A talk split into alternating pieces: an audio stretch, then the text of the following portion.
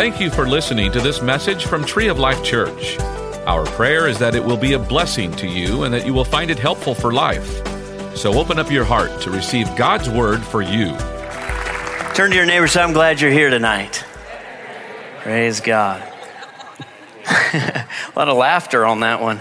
Man, I'm excited to be here tonight. It is uh, it's an honor and a privilege uh, when Pastor Don asks uh, me to come and minister, and I I uh, hold it in high esteem and honor. So I just want to say thank you uh, for having me come and minister. Uh, having someone fill the pulpit is not a light duty. I say this uh, a lot. We travel. We were in Fort Worth on Friday night, Buffalo, Texas on sun- Saturday and Sunday morning, Palestine, Texas Sunday night. So we're traveling, we're ministering. We'll be going to Burma, uh, formerly known as Burma, South Asia, coming up here in April. So we're, we're getting around, we're, we're, we're, ministering the gospel, but filling the pulpit for a pastor, uh, you can do a lot of good and you can do a lot of bad. so it takes a, it, it, there's a lot of faith and trust in having somebody come and minister. And so we count it a great honor and it, it is home. Uh, I used to do what Cody did for three and a half years. So he does it a lot better than I am, and he's, he's doing really good. So it's, uh, it's really cool to see that. Uh, I like to start off with a couple jokes. I normally don't do this, but every time I preach here, I do. So I don't know what that's all about. But uh, if you follow me at all on Facebook or whatever, you probably have heard these before. But every time I think of them, it makes me happy. And uh, laughter doeth good like medicine. Amen. So uh, there was this pastor. And uh, well, let me let me back up. I'm going to hold that one to the last. So there was this uh, wife, and, her, and and she went up to her husband. She'd been looking in this uh, catalog, and she found this beautiful dress. And so she went up to her husband. She said, "Oh, baby, look at this dress. It's so beautiful. I mean, look at it. It's just gorgeous." He said, "I know, but we just we can't afford it right now." And so she's out running errands. She just couldn't help herself. She went by the department store, and she tried it on, and and it just fit so good, so she bought it. And she gets home and she's, her husband's coming home from work and she just can't help herself. She walks out in the dress. She says, Honey, what do you think? He said, I can't believe that you bought that dress. What are you thinking? And uh, she says, uh, I just, I had to have it so bad. I mean, the devil made me do it. He said, Well, you should have told the devil to get me, get behind me, Satan. And he, she said, I did, but he said, It looks good from back here too. So, amen, amen. Here's, here's the next joke. And we'll get into the word tonight. There was a pastor that is late at night. He's in bed and uh, they're, they're just about to fall asleep. And all of a sudden they hear this large, uh, heavy pound upon their, their front door. So the pastor gets up, droggy kind of makes his way to the front door. He opens the front door and there's a drunk man just, just staggering there at the front door. And he says, and the pastor says, what do you want? He goes, I need a push. He says, You need a push. He goes, I need a push. The pastor said, Get off my front porch. He turned off the porch light, slammed the door, and he made his way back to bed. The wife was laying there in bed. She said, Who was it? She goes, The pastor said, It was a drunk man. She said, A drunk man? He said, Yeah. She said, What did he want? He goes, I don't know. I slammed the door in his face. I told him to get off the front porch. And she said, Well, that wasn't very Christ like. He said, Well, you're right. So he got back up, he shoveled his way back to the front door, flipped on the porch light, he opened the door and he said, Hey, mister, you still out here? He hears faintly in the distance, Yeah.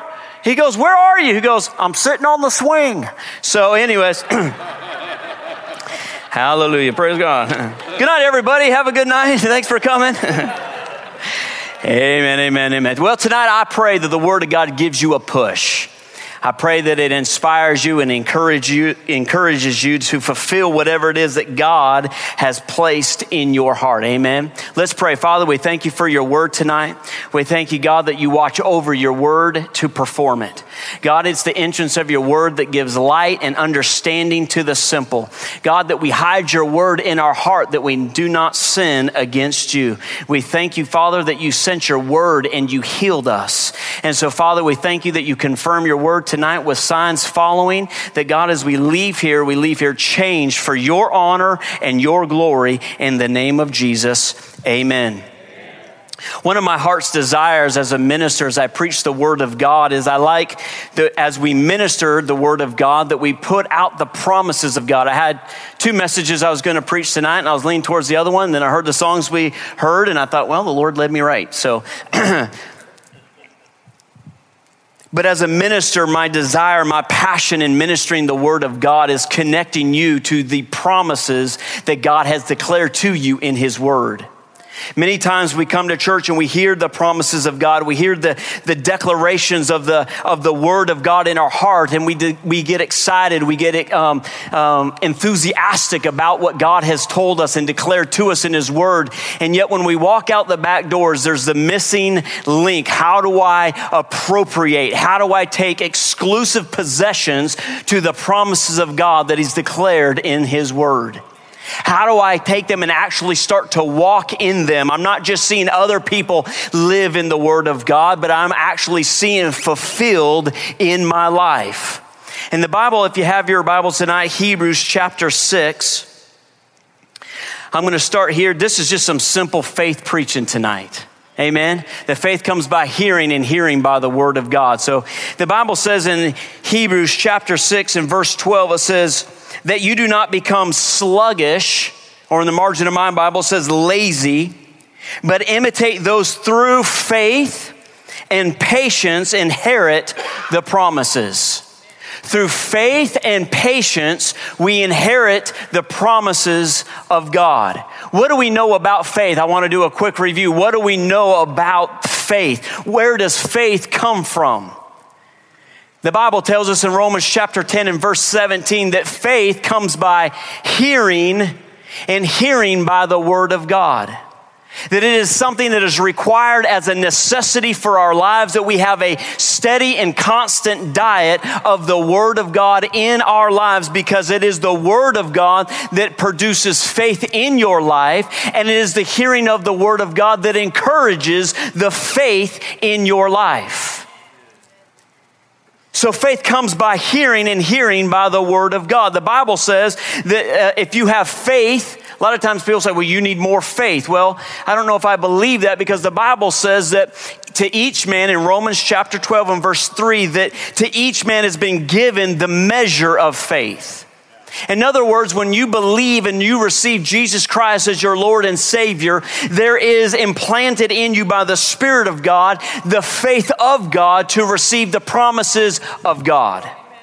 The Bible says that if you have faith the size of a mustard seed, that you would say unto this, uh, uh, this tree, Be plucked up, be cast into the sea, and it should obey you. The Bible says, I'm quoting scripture, so uh, Mark 11, verse 22, it says, Have faith in God or exercise that faith that has been given to you as a born again believer to, the, uh, to its degree and quality that God has uh, given you in your spirit. So faith comes by hearing, and hearing by the word of God. Romans uh, chapter 1 and verse uh, 17, it says in the B part of the verse, the just shall live by faith. You and I are called and required uh, as a believer to live by faith. Too many times in life, uh, people treat faith, I love this example, as a spare tire. We go through life and everything's good and everything's going well, and all of a sudden you have a tragedy, you have a trial, you have a tribulation, something that comes and attacks the decision that you made to believe God. Mark chapter 4 says that, uh, that the word is the seed of God. It is sown. The sower sows the word. The word goes forth. And the Bible tells us that the devil comes immediately steal that word. His job and his, his plan is that he would come in and he would take the word sown into your heart by the word of God, that he would come in and rob you of that. Why does he want to do that? Because if he can rob you of the word of God, he can rob you from living by faith and apprehending, appropriating the promises of God for your life them always being just elusively out in the future, the future, always outside of your grip and outside of you possessing them and you walking in them. See, you come to church and you hear a message, uh, 1 Peter 2 24 or Isaiah 53 5, that declares a promise that by Jesus' stripes you are not waiting to be, not hoping to be, but that your body has to respond to the life of God that is on the inside of you. That promise is declared, and you hear it, and faith comes, and you say, I receive my healing. Faith rises up on the inside of you. But what happens is, is you walk through those back doors, and as you're walking out, the devil does his job, and he comes immediately to get you to step out of faith and start walking in a natural realm. All of a sudden, you said, Man, glory to God, I received my healing. My hip is healed. Yes, hallelujah. You walk out, and the devil goes, No, it's not. It still hurts. Oh, in fact, it's getting worse. Oh, you better go to the doctor. And all of a sudden, what's he doing? He's trying to get you to prove listen to this. He's trying to get you to prove your spiritual position with a natural manifestation. We do not, we keep Satan captive by keeping him in the spirit. He tries to hold you captive by pulling you into the natural.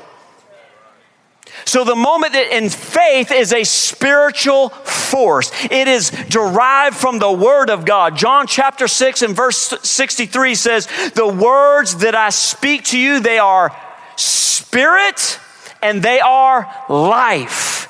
Your faith is being given to you for you to apprehend. I keep saying that to get you to receive the life that Jesus came to give you. Your job and my job is not to allow the devil to come and steal from you what God has already destined you to have through the death, burial, and resurrection of Jesus Christ. we are not waiting for the promises of God, we have them.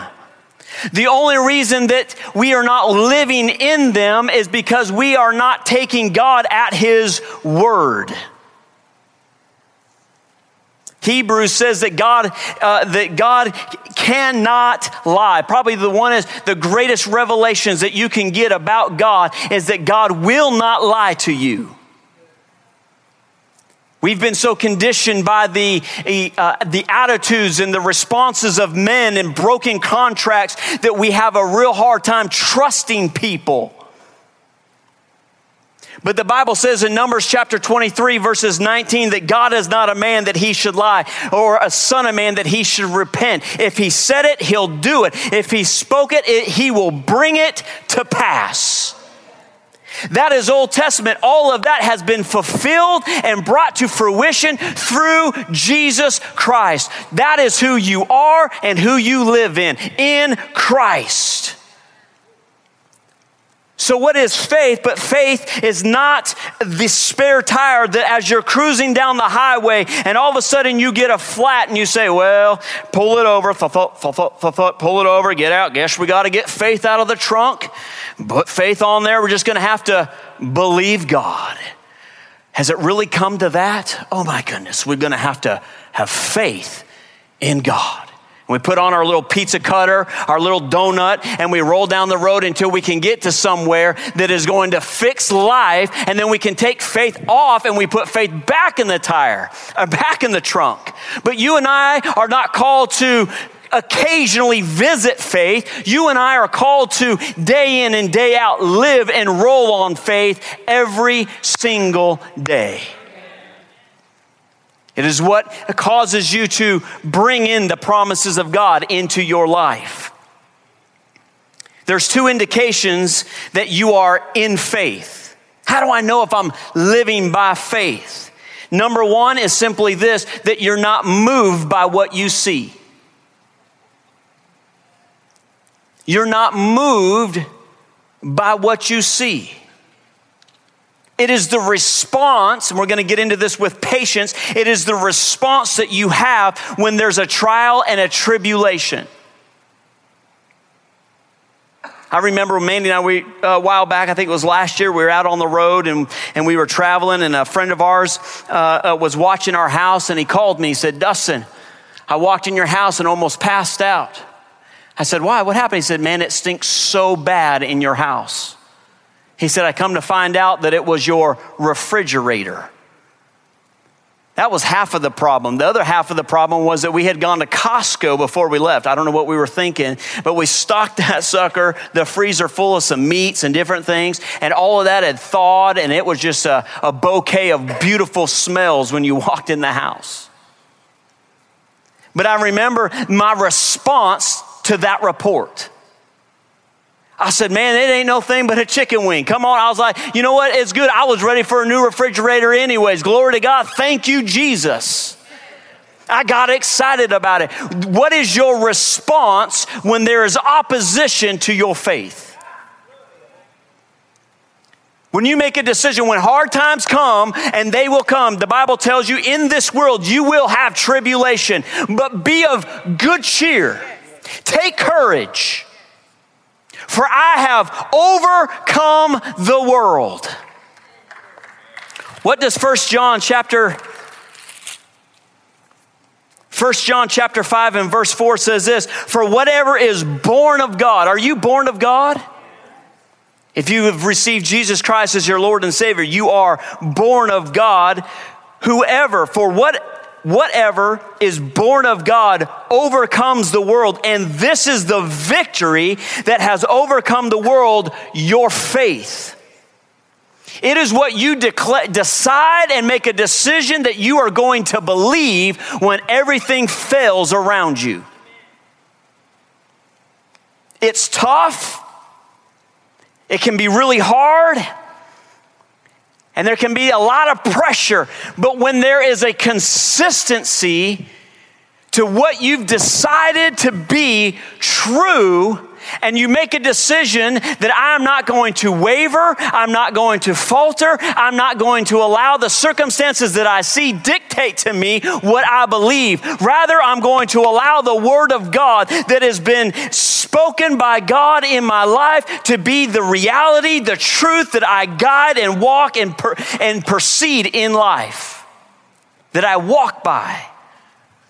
God said this to me one time. He said, Dustin, when you walk by faith, you are walking on the foundation of the universe. I think you could have got a little bigger amen at that because that, that was good right there. When you walk by faith, you are walking on the foundation of the universe that which holds this whole thing, everything that we know to be true, everything that we know is held together by the Word of God. The Bible says in Hebrews that the worlds were framed by the Word of God. Your world is framed and put into place by the Word that God declares to you and what you decide to believe. When we walk by faith, we are walking on the foundation of the world. Romans chapter 4 and verse 17 says, God who gives life to the dead and calls those things that do not exist as though they did. How do I know that I'm walking by faith? But when I respond in an attitude of faith to the trials and the circumstances that come into my life. Do you throw your hands out and go, I guess this is it. I guess it's over, man. I guess it's never, I'll never get a break. It always goes this way. What are you doing? You are, let me say it this way. Step number two How do I know that I'm in faith? That you begin to hook your speaker up to your believer. That you will not allow words that are contrary to the image that has been painted in your heart by the Word of God. Without getting into this real deep, hope, the Bible says in 1 Corinthians 13 13, now these three faith, hope, and love. Hope, the Bible explains hope as a fervent, uh, white hot expectation. What is an expectation but a belief or mental picture? The Bible tells us in Colossians chapter 1 and verse 15 that Jesus, he is the image of the invisible God. So the Word of God, Jesus, John chapter 1 and verse 1, in the beginning was the Word, the Word was with God, and the Word was God. Verse 14, and the Word of God became flesh and, be, and dwelt among us, and we beheld His glory full of grace and truth. Verse 18 says, No one has seen God at any time. But the Son of God, it says something like this that he declares or he has revealed God to us. Jesus, who is the Word of God, is the image of God. Jesus said to his disciples, If you've seen me, you've seen the Father. So the Word of God is your image producer, it is your hope. Romans chapter 15 says that, man, I am giving you guys a lot, a lot of word tonight. Slow down, buddy. I'm, not, I'm running out of ink over here. Get the CD. Okay. I can't help. I'm telling you, I put so much in, it's like it just comes out. So, um, buckle up. but the Word of God is your image producer. I'm going to tie this all in at the end. The Word of God is your image producer. So my question for you tonight is simply this is what is the image that you have about your situation in your heart? What is the opposite of hope? Despair. What is despair? I can't see how this could change or I could come out of this. But we don't walk by sight, we walk by faith and not by sight. What do we do? We are moved by what the Word of God says. And the Word of God, Romans chapter 15 is the verse I was giving you. Romans chapter 15 says that God, NLT version says that God is the source of hope. So the Word of God is what gives you the ability to create an image on the inside of you to see something that no one else can see. Everything around you is going down the tubes, but you have an image, you have an expectation on the inside that says, no, there is going to, there's the outcome of this situation will be different than what you see because I have an image on the inside. Colossians chapter 1 says, this is God willed to, re, uh, turn, let me just turn there real quick. Y'all so glad you came tonight? All right. I'm dumping on you. I keep saying I, am having fun, so I know it's a lot. Just praise God. Look at uh, Colossians chapter 1. Slow down, buddy. Just breathe a little bit. oh, man. Did that guy drink a Red Bull? Holy cow. Okay, Colossians chapter 1. Look at verse 27. To them, God will to make known what are the riches of the glory of this mystery among the Gentiles. Watch this, which is Christ in you, the hope of glory or the image of glory. It's who you are in Christ. It is what God's word says about you in your situation. What does God say about your situation? Mandy, this, this, I, I, I studied hoped out like to the nth degree. I could preach on it and preach on it, preach on it, because it's just, it's, it's, I always treated hope as something that was insignificant, right? Growing up, we you know, you'd be at a, a, church or something, people would come down front, you know, the pastor's excited about getting people healed, and, and he, you know, people come down, what's wrong, sister? Oh, I got this problem in my neck. Well, do you believe that God can heal you? Well, I sure hope so. It don't come by hope, it comes by faith. So, you know, you hear those kind of things, you're like, who needs hope? Psh, throw that in the back, you know, we need faith. I'm going to show you here in a minute that now these three faith, hope, and love. You have to, ha- I thought about as I was studying this out that we need to write on our mirrors faith, hope, and love. And we need to do a tune up, a checkup, and say, How's my faith walk? How's my hope? How's my love walk? Because as those three are operating in your life, you will walk in fullness to the promises that God has for you. Because I didn't say this, but faith thrives on the impossible. When God speaks to you and He tells you something, you're like, how can that happen? That's because He wants you not to, uh, to achieve it in your ability. He wants you to say, no, God, I can't see how it can happen. But if you say it, I know you'll bring it to pass. And I will stand here and I will believe you to bring it to pass. It thrives on the impossible.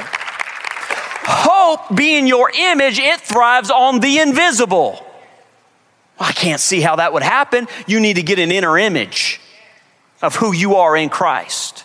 Mandy and I do this all the time. My wife, I, I didn't introduce her. She wasn't, she's not here tonight. She's taking care of our almost seventh month old baby, and we've been traveling, so we're laying him down, Mr. Ezra Mack.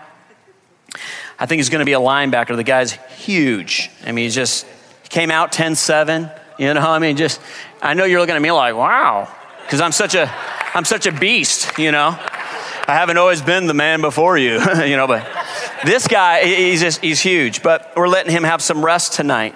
Uh, but uh, Mandy and I encourage each other always in this. We'll be driving along and things as we're walking by faith and living, and we start to try to begin to, you know, uh, uh, wonder about some things. We'll say we need to check our hope.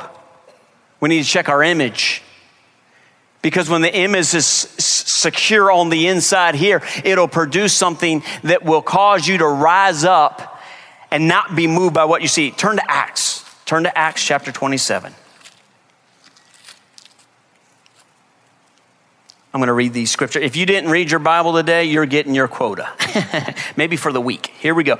Acts chapter 27. Look at verse 20.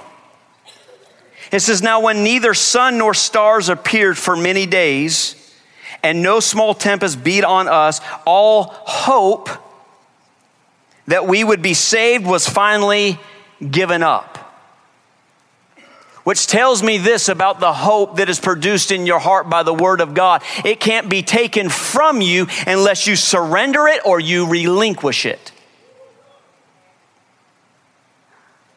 The devil's going to come and he's going to try to take it, but unless you surrender it or relinquish it, the image that is placed on the inside of you cannot be taken.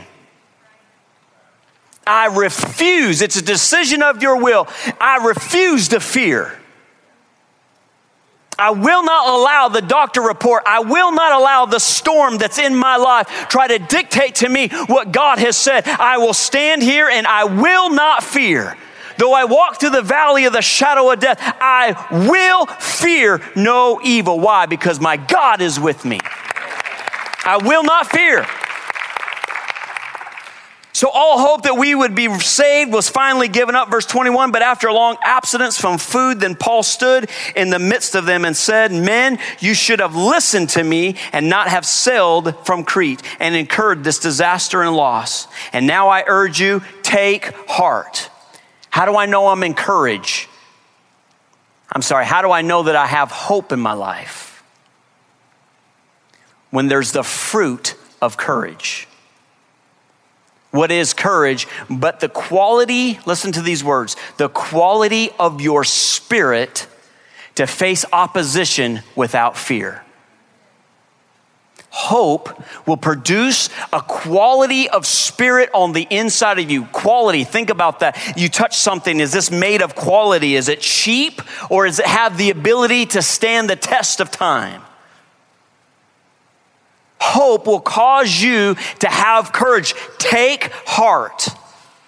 The quality spirit to face opposition without fear. Not that fear isn't present, but that fear has no voice in the conversation. It doesn't just disappear, it is still there trying to steal, kill, and destroy. But when there is a revelation of who you are in Christ, when there's an image on the inside, there will be hope that is derived and it'll produce courage or the quality of spirit to stand there in the face of opposition and say, I will not fear. Verse 22, it says, And now I urge you, take heart, for there will be no loss of life among you, but only the ship. For there stood by me this night an angel of God to whom I belong and whom I serve. These are the words that Paul has derived, that he has received by the word of God being spoken to him. When he says, I, uh, to whom I belong, it is, a, it is an indication of his position in God. It is his, if you will, his sonship. I know whose I am. There is no question to me that I am Tom Martin's son. That's my dad. I know whose I am. You know, son, I brought you in this world, I'll take you out. That kind of, I know whose I am. There is a sonship. There is an understanding of my position and my placement in the kingdom of God because of who I am in Christ. He goes on to say, I know whose I am and who I serve. It is a position of authority. Because to serve somebody, there has to be submission, and there is no authority without submission. So Paul is not standing here in his wishful thinking of, hey guys, just wish upon a star, we're to make it. No, this is a image that has been produced because of what God spoke to him and said there will be no loss of life. There may be loss of the ship, but because of who you are and who you serve, there will be life in this situation. He goes on to say, saying, Do not be afraid, Paul, you must be brought before Caesar, and indeed, God has granted you all those who sail with you. Therefore, listen to this take heart, be of courage. Why? Men, for I, here it is, I believe God. You're going to believe something. You are a created being designed to believe something. You will either believe the lie of the enemy that will bring defeat in your life, or you will believe the truth of God's word that will liberate you into the fullness of what God has. But you are going to believe something. You cannot get away from believing. Well, I just don't believe there is a God. That in itself is a belief. You're going to believe something. My decision, my hope, my prayer for you is that when it comes time when there is a great storm in your life, that you make a decision that I am going to believe what God has said, the truth of God's word, the highest realm of authority, the word of God, and not the situation. But here's what I want you to see. This doesn't come just because in a moment you're like, you, you find yourself again in, in a time of difficulty and you're like, okay, I'm going to believe God. No, this is something that you meditate in the Word of God day and night meditating in the Word of God day and night. Meditating in the Word of God day and night. What are you doing? You're allowing the Word of God to paint an image on the inside of you that is constantly being refreshed, constantly being renewed, constantly being re- renewing your mind to who you are and what God has said about you so that when the trial comes, how do I know that I'm in faith? My response to it will be one of thanks being to God who always causes me to triumph. Thanks being to God who leads me into victory victory. It'll be an attitude of praise and thanksgiving no matter what happens. Not thanking God for the problem, but thanking God because you're going to overcome the problem.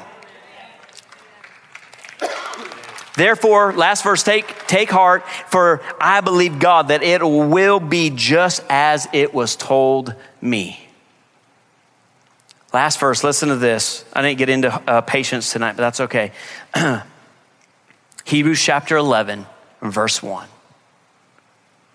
Now faith is the substance or the title deed. I almost brought my title to my car tonight. There is no dispute that that 2003 Honda Element belongs to me.